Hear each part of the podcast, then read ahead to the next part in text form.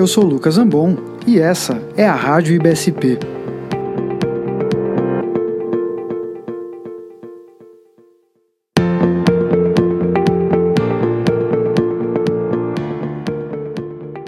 Muito bem, pessoal, estamos de volta aqui na Rádio IBSP. Mais um episódio para vocês depois de um período de silêncio, mas estamos retomando aqui Hoje com um episódio de conteúdo aparentemente inusitado, né? Mas vocês vão ver como faz sentido para nossa discussão.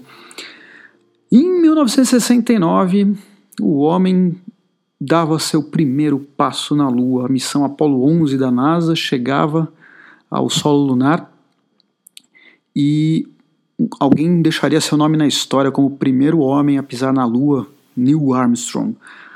Uh, outros astronautas depois, na, em missões subsequentes, vieram, obviamente, à Lua. Se eu não me engano, aí foi um pouco mais de uns 10 astronautas que chegaram a pisar em solo lunar, mas Neil Armstrong deixou seu nome na história. E apesar da, da fama inerente do ato dele, ele viveu até que uma vida relativamente pacata, sem fazer grandes alardes em relação a isso, nenhum merchan em relação a isso. E esse ano nós estamos comemorando 50 anos da ida do homem à Lua. Né? Agora, o que, que isso tem a ver com segurança do paciente, qualidade? Né? Lucas está ficando louco? Não. Neil Armstrong tem uma situação muito uh, impactante para a gente discutir. Uh, o astronauta ele morreu em 2012, com 82 anos, e eu vou contar um pouco do que aconteceu na morte dele. Uh, o Armstrong teve um episódio de dor torácica, né, uma angina, procurou um, um hospital, uh, lá nos Estados Unidos eles chamam de hospital de comunidade, né, que é um hospital menor, um hospital, vamos dizer assim, talvez mais secundário, com esse episódio de dor torácica, eles uh, identificaram que ele tinha aí uma obstrução na artéria circunflexa e outra na coronária direita, né? Duas de, de três artérias uh, principais aí do, do, sistema coronariano e indicaram uma cirurgia de urgência. Rapidamente uh, levaram ele para a cirurgia, revascularizaram. Uh, e não sei se todo mundo sabe, se está todo mundo habituado a lidar com cirurgia cardíaca, mas é muito comum que o paciente no pós-operatório ele saia com um marca-passo. Né? Normalmente um marca-passo passado ali é, pela pele, né? Os, os cabos ficam uh, posicionados uh, e assim que o paciente recupera a capacidade de condução, que é muito comum né, logo no pós-operatório imediato principalmente, que o coração até ele se recuperar do período ali de, de circulação extracorpórea, uh, né, tem essa fase de standard myocardium ali pós-operatório, até ele se recuperar, o paciente fica com marca-passo, depois você é, puxa o, o, os cabos ali, os fios que estão conectados, e em determinado momento ele estava nessa condição e as enfermeiras desconectaram esses cabos, né, puxaram esses cabos, mas ele apresentou um, um sangramento imenso e evoluiu com um derrame pericárdico. Uh, aí, por alguma decisão momentânea, que não, talvez não soubessem o que estava acontecendo com esse paciente, ou a suspeita não fosse ainda muito clara, mas levaram ele primeiro para a sala de hemodinâmica para ver o que estava acontecendo, tentaram tamponar sem sucesso, tentaram né, estancar uh, o sangramento para evitar o, a continuidade do tamponamento que estava acontecendo com ele. Uh, não deu certo e ele passou muito tempo em choque, né, um choque obstrutivo, aí na sequência levam correndo para o centro cirúrgico, até operam ele mas ele acaba morrendo, né? O período de choque baixou a perfusão cerebral por muito tempo, ele né, no momento recupera a consciência e morre, se não me engano, uma, uma semana depois, duas semanas depois do ocorrido.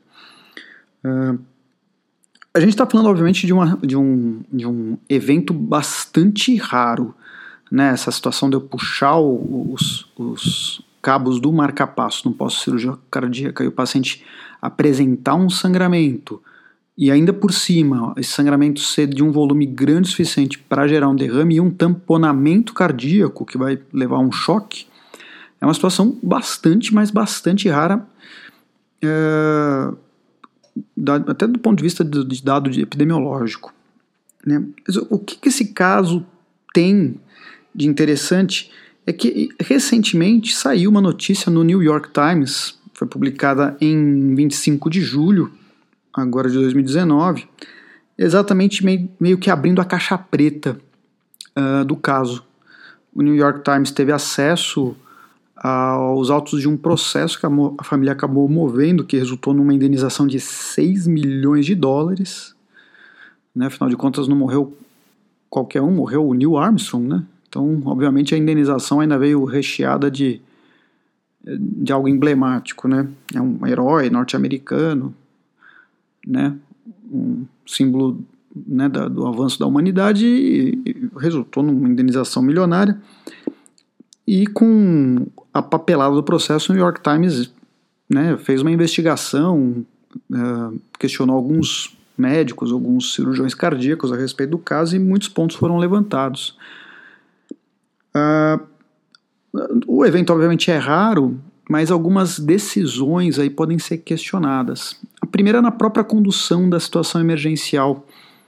O, a melhor opção é, consensual no, no, no, processo, assim, quem os cirurgiões foram chamados para palpitar, né, para dar seu parecer no caso, e fica e é bastante é, óbvio para a gente que a melhor conduta naquele momento não era colocar o paciente numa sala de hemodinâmica, mas levar direto para o centro cirúrgico e abrir o peito e tentar resolver. Era um paciente que estava evoluindo com um choque, né?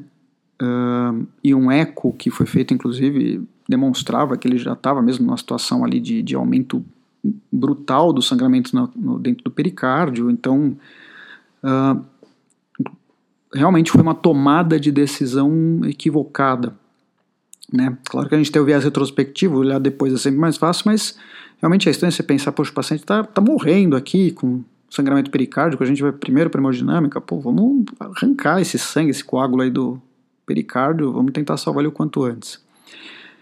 Mas um, houve um outro questionamento ainda mais forte nesse caso, que é no ponto zero, que é na decisão de operar o Neil Armstrong. Um senhor já de 82 anos, apresentando um quadro anginoso, né? Qual seria o benefício de revascularizar ele? Talvez um tratamento clínico, né? E hoje isso ainda é até mais, uh, mais evidente, né? A, que a possibilidade de, de usar estentes, uh, em vez de ir direto para um procedimento tão invasivo, né?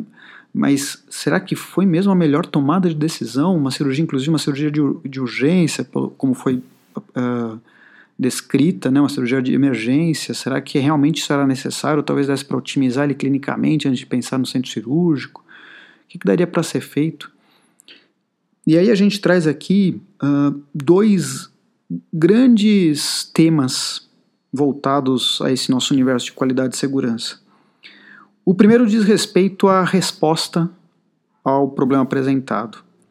A literatura uh, em língua inglesa, né, norte-americana e outros países em língua inglesa, traz o, o termo failure to rescue, né, a, a, incapacidade de recuperação. A gente é, falha em, em recuperar uh, uma situação que já está degringolada. Nesse caso aqui, apesar de, de, a gente poder caracterizar um evento adverso ali, né, na a retirada do, dos fios de marca-passo gerando o sangramento, provável que talvez eles tivessem colocados de uma forma que quando foi puxado ali tracionou ou estava ah, prestes a sangrar e realmente quando puxou ali os fios é que houve o sangramento maior. É um evento adverso porque é algo relacionado à assistência. Talvez isso, a evitabilidade disso a gente possa questionar o quão evitável era. Talvez o único ponto aqui para considerar evitabilidade seria que foi uma cirurgia feita num centro de menor experiência. E a gente tem muitos estudos observacionais que nos levam a crer que uh, um centro que, que executa mais determinado procedimento, ele aumenta o expertise, aumenta a sua própria qualificação e diminui a ocorrência de complicações e aí eventos adversos, né, na terminologia que a gente usa. Isso é muito patente quando a gente compara centros que fazem pouco de uma coisa com centros que fazem muito desta mesma coisa, os resultados clínicos, mortalidade e a morbidade são muito menores em hospitais que executam muito da mesma coisa. Então, sob esse aspecto, ter sido operado de uma cirurgia que não é de baixo risco, uh, dentro de um local com pouca expertise, pode sim ter predisposto a uma situação mais complicada, né? a um risco maior de eventos adversos. Dito isso, aí a gente entra no conceito do failure to rescue, que é uma vez que o evento adverso tenha ocorrido, e mesmo que a gente considere a evitabilidade dele baixa ou talvez uh, difícil de julgar, a reação ao evento adverso, ou seja, a mitigação do dano, faz parte da, da gestão de risco, da gestão de segurança.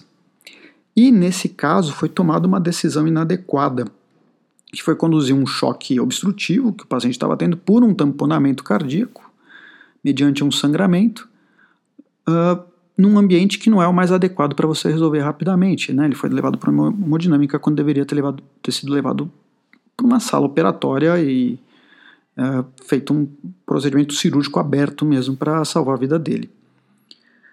E a gente sabe o quanto isso acaba sendo comum nos nossos hospitais e principalmente com esses pacientes mais complexos. E o que é duro disso é que acaba parecendo muitas vezes que complicações né, ou fatalidades acontecem nos pacientes mais graves simplesmente porque eles são mais graves. E alguns eventos vêm travestidos na interpretação de pessoas como meras falta de sorte do paciente. Mas notem como essa relação entre o expertise de lidar com uma coisa ajuda não só a prevenir eventos, como também a mitigar o resultado desses eventos. Será que num ambiente mais especializado ou mais acostumado a lidar com esse tipo de casos, a tomada de decisão não teria sido outra, de levar direto para o centro cirúrgico esse paciente? Isso faz a gente pensar o quantos riscos às vezes a gente corre em nossos hospitais lidando com pacientes mais complexos, só que de forma muito eventual. Aquilo não entra, né, não, não é não se, as pessoas não acabam não incorporando a vivência desse tipo de paciente, eles ocorrem de forma muito ocasional, então coisas que, se, que a gente vivencia que são muito incomuns para a gente é, ficam difíceis da gente lidar. É, não precisa ir longe, né? Se a gente tem, por exemplo, mesmo que seja um pronto-socorro, mas é um pronto-socorro que uh, atende parada cardíaca muito eventualmente, pode escrever, toda vez que atender vai ser aquela catástrofe, bagunça na sala, as pessoas batendo cabeça, falta de organização. Né? Porque mesmo que você fale assim, não, mas eu treino todo mundo, todo mundo tem a CLS, tem treinamento, mas se eu faço aquilo muito de vez em quando, ou até eventualmente uma vez no mês, uma vez a cada dois meses ali que tem que tocar uma parada, as pessoas não estão vivenciando aquilo no dia a dia, por mais bem treinadas que elas estejam, na hora da prática a coisa degringola.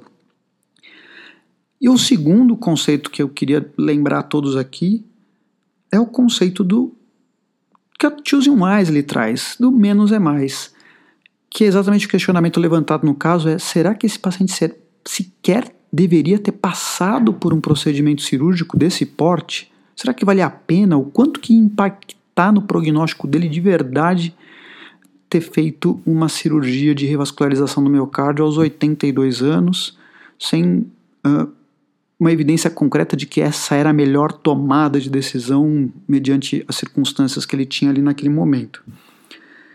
Então, uh, trabalhar o conceito de choosing wisely, e, e, principalmente nesses pacientes mais complexos, mais velhos, em que às vezes a gente está achando que está promovendo sobrevida ou promovendo um desfecho clínico duro, né?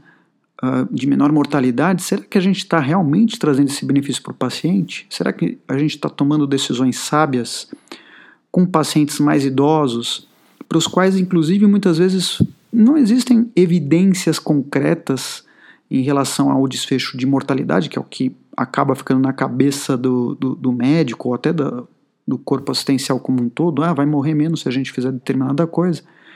Será que a gente está julgando bem isso para os nossos pacientes? E tudo isso para fechar num arco que é o seguinte, que fica aí a reflexão filosófica. O homem que primeiro pisou na Lua, que com certeza, não tenham dúvida, viveu muito mais riscos, mas muitos mais riscos para fazer a viagem de ida e volta à Lua. Imaginem, né? a nave pode falhar e ninguém volta, pode não conseguir pousar, pode explodir no retorno, pode faltar oxigênio, a aparelhagem pode quebrar, não tem como ser resgatado, né?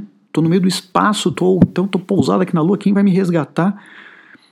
Imagine o volume de riscos que esse homem passou para ir até a Lua, fazer a exploração, voltar até a Terra, são e salvo, e poder viver até os 82 anos em comparação aos riscos corridos na cirurgia cardíaca, por maiores que sejam esses riscos, que a gente sabe que também existem, e em detrimento de uma situação de altíssimo risco, onde provavelmente um planejamento adequado mitigou uh, uh, que esses riscos se convertessem em problemas na, ao longo de uma viagem espacial, né, o quanto se preparou essa viagem para ela não dar errado, uh, em relação ao que foi feito na condução da doença coronariana de, do, do Neil Armstrong.